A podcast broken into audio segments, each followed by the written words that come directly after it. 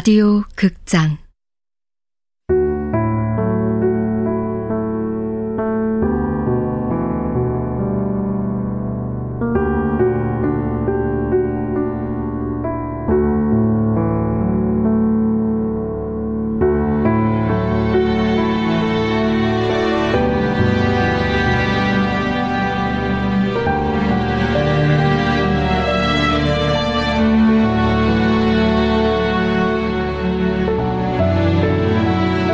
단순한 진심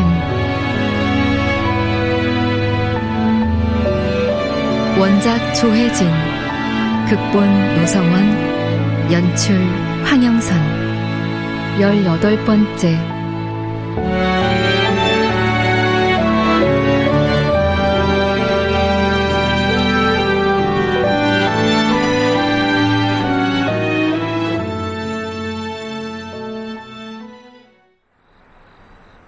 복희가 진짜 비행기 타고 온다고?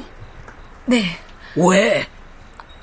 연희 할머니도 보고 엄마 무덤에도 가고 싶어 한다고 말씀드렸잖아요. 이제 와서 비행기 타고 와봐야 말 안 해줬지? 복희 서롱은 누워 있는 거? 네, 아직. 아, 왜 말을 안 해줘? 설마 죽은 엄마 무덤 보려고 오겠어? 복희가 복희 보려고 온다는 건데 마른 장작처럼 누워만 있다고 똥인지 된장인지 아무것도 모르는 산송장이라고. 그러니 엄마 무덤이라도 찾아줘야죠. 몰라. 할머니. 아, 있지도 않은 무덤을 왜 나한테 내놓으라고 그래. 없어요? 복희 말로는 어렸을 때 연희 할머니 손잡고 찾아갔었다고 하던데. 이리저리 옮기라고 하는데 돈이 어딨어. 다 태워서 정리했지. 파주에 가보라고 해. 파주요? 거기 보광사인가 하는 절이 있는데 얼핏 들으니까 복희가 그 절에 백복순이 위패 만들어 놓고 기제사 챙겨주는 모양이던데. 파주 보광사요?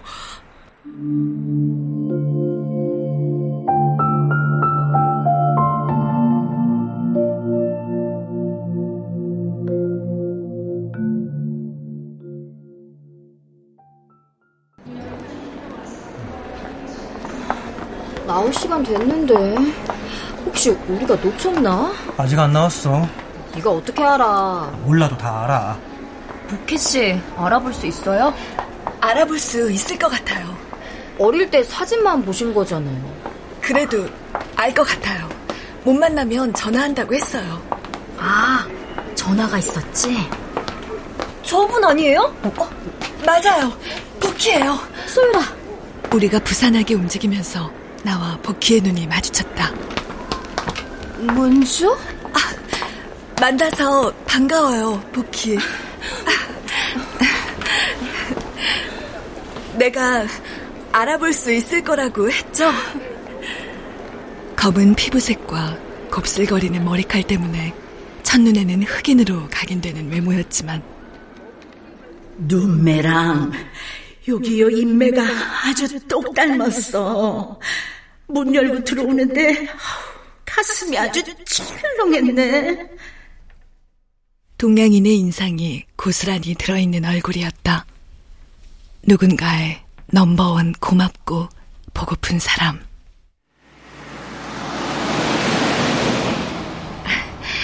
덥죠?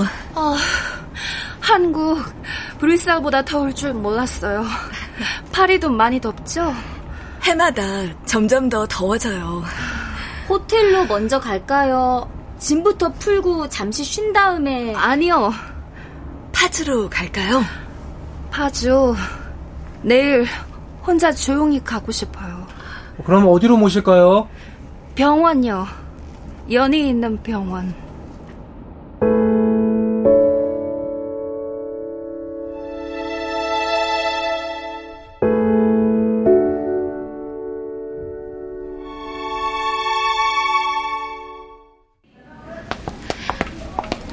여기예요. 나는 일행과 함께 밖에서 기다릴게요. 고마워, 문주. 들어가세요.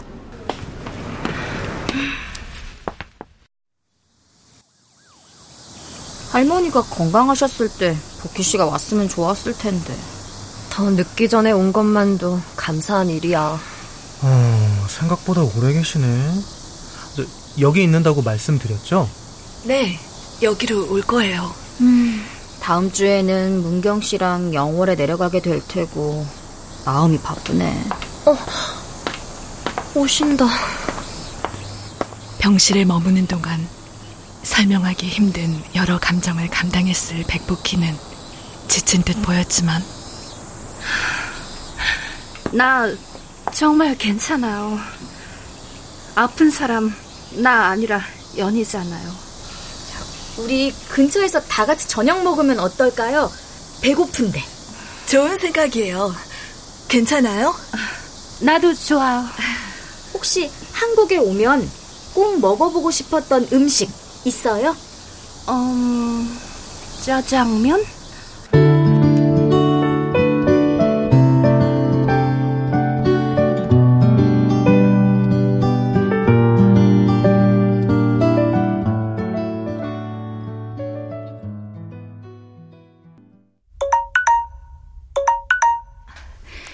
여보세요? 저예요. 네. 문경 씨한테 연락이 왔는데 할머니가 서울에 오셨대요. 서울에요? 어제 전화하셔서 갑자기 서울에 올라오신다고 고집부리셔서 문경 씨 어머니가 영월에 가서 모시고 왔나 봐요. 왜요? 할머니한테 무슨 일이 있는 거예요? 아마 문주 씨 때문인 것 같다고 아가 어딨냐고 계속 물으신대요. 네. 문경 씨는 내일이라도 문주 씨 시간만 괜찮으면 만나고 싶다고 하는데 어떡할까요? 문주 씨? 저 괜찮아요. 괜찮아요. 시간은 언제가 돼도 상관없겠어요? 네. 그럼 내일 우리 카페에서 보는 걸로 해요. 네.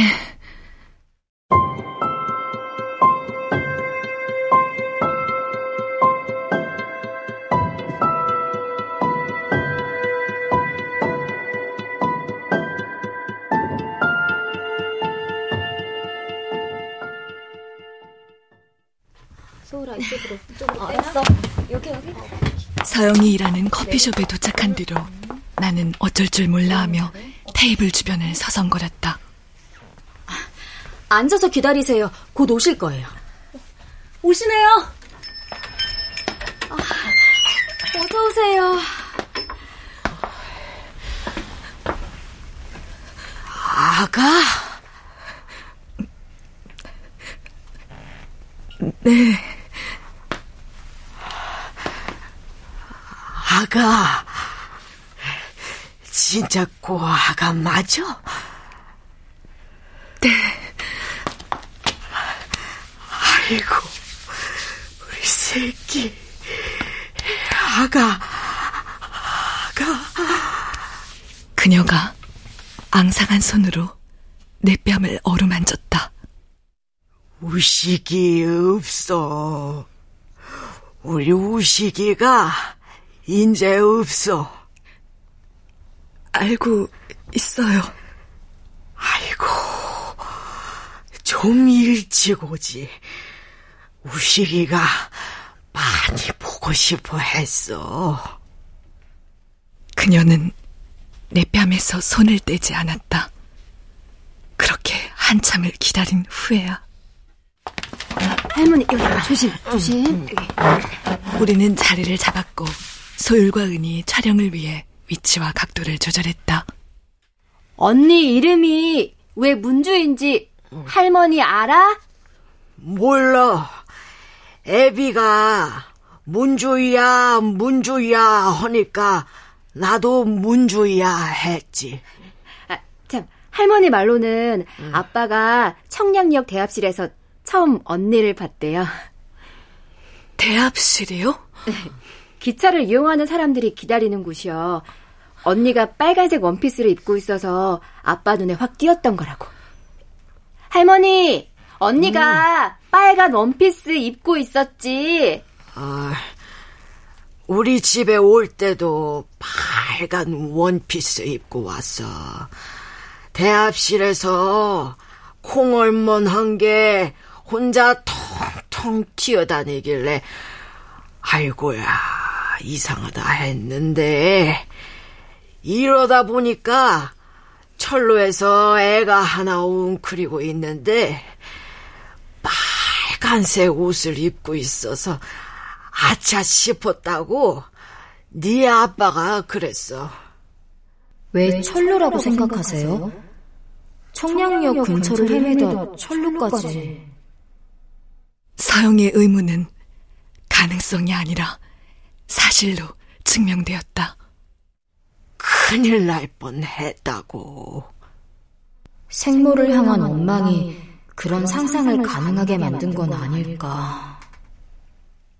내가 틀리고 서영이 맞았다. 적어도 그녀는 나를 다치거나 죽게 할 마음은 없었던 사람이었다. 우식이 보러 가자. 우식이 보고 싶지? 서울 와 있는 거 알고 기다릴 거야. 가자. 할머니, 아, 저기. 차 타면 안 멀어. 아이, 다음에 간다니까요, 할머니. 어, 괜찮아요. 갈 거지?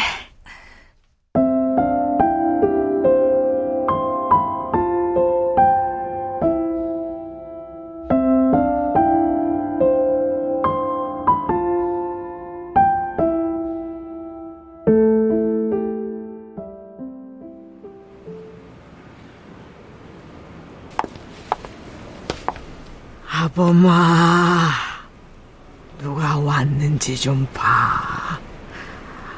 아가가 왔어.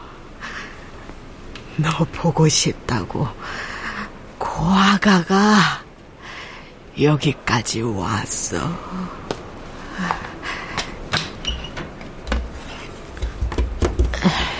기관사의 어머니가 깡마른 손으로 납골함 안에 있던 액자 중 하나를 꺼내 몇 번에 걸쳐 손바닥으로 쓸어낸 뒤 나에게 주었다. 알아보겠어? 모르겠지? 그래도 잘 봐. 우리 우식이 기억나지?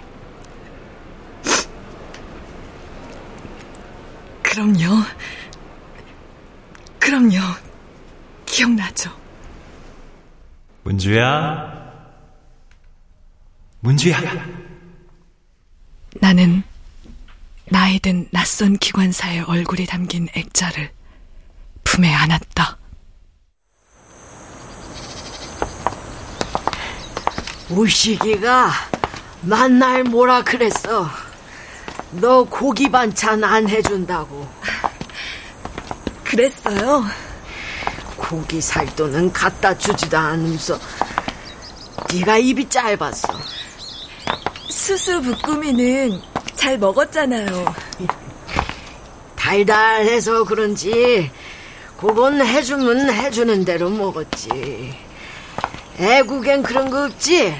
네, 서울 와서 먹었어요. 얼마 전에. 우리 집에 가자. 여기 우리 집이 있어. 내가 수수부꾸미 해줄게. 다음에요. 할머니, 오늘은 여기서 헤어져야 한대요. 왜? 이분들 다 바쁘신 분들이에요. 할머니 때문에 갑자기 와서. 가야 돼. 다시 올게요. 뱃속의 아기도 우리 큰아가도 건강해야 한다. 알았지? 네. 건강만 하면 돼. 우리 우식이가 하늘에서 살펴줄 거야. 아이고, 할머니 그만하세요. 만나서 정말 반가웠어요. 할머니 말씀대로 건강하시고요. 또 올 거지? 우리 집 여기서 안 멀어. 네, 또 올게요.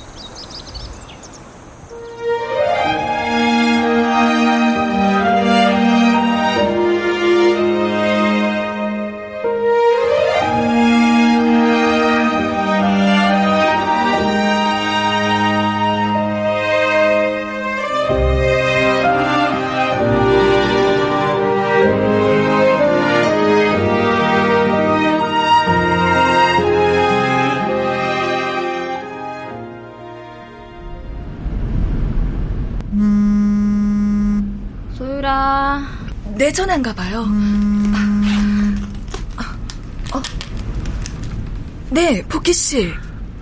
급히 떠나야 할 것 같아요. 네? 회사 문제 생겼는데 나 필요한 일이에요. 오늘 촬영이 있어서 지금 서울 올라가는 중인데 언제 떠나는데요? 오늘이요. 오늘이요? 다행히 오늘 밤 비행기 있어서 지금 공항 가고 있어요. 얼굴 보고 인사 못하고 떠나네요. 비행기 시간이 언제예요? 내가 공항으로 갈게요. 아니요, 그러지 말아요, 문주요. 파주엔 갔었어요? 그럼요, 갔었어요. 아까 병원 들렀다 연희하는 식당에도 갔었어. 꼭 가보고 싶었거든요. 원래는 오늘 함께 가려고 했는데 찾기 쉬웠어요. 복희 식당 간판 보고 혼자 얼마나 웃었는지 몰라요. 식당 이름 복희일 줄 몰랐거든요. 내가 그 말을 안 했네요. 안 했는지도 몰랐어요. 고마워, 문주. 당신 나처럼 생긴 아이가 천구백팔십 년대 한국에서 어떤 대우 받았을지 누구보다 잘 이해할 거란 믿어요. 나나 복희나 스스로를 증오하는 힘으로 버텨내야 했던 시간들. 그 시절 연희, 단순한 보호자 아니라 친구이자 치료사였고, 이 지구상에 나와 공존하는 단 한 명 사람이었어요. 복희는 알고 있었다. 병실에서 잠든 듯 누워있는 연이 안았는데 그때 알았어요. 나 아는 사람 연이이면서 동시에 그 시절의 나라는 거. 연이는 당신이 넘버원으로 고맙고 미안한 사람이라고 했어요. 연이가 나에겐 넘버원 고맙고 미안한 사람인데, 이런 기회 준 당신 너무나 고마워요.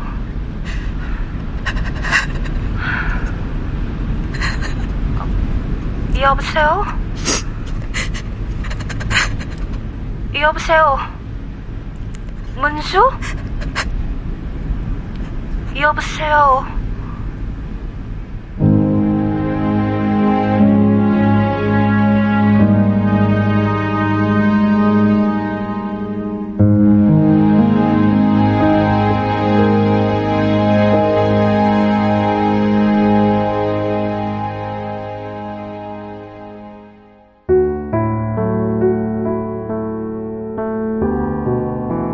라디오 극장 단순한 진심, 조혜진 원작, 노성원 극본, 황영선 연출로 열여덟 번째 시간이었습니다.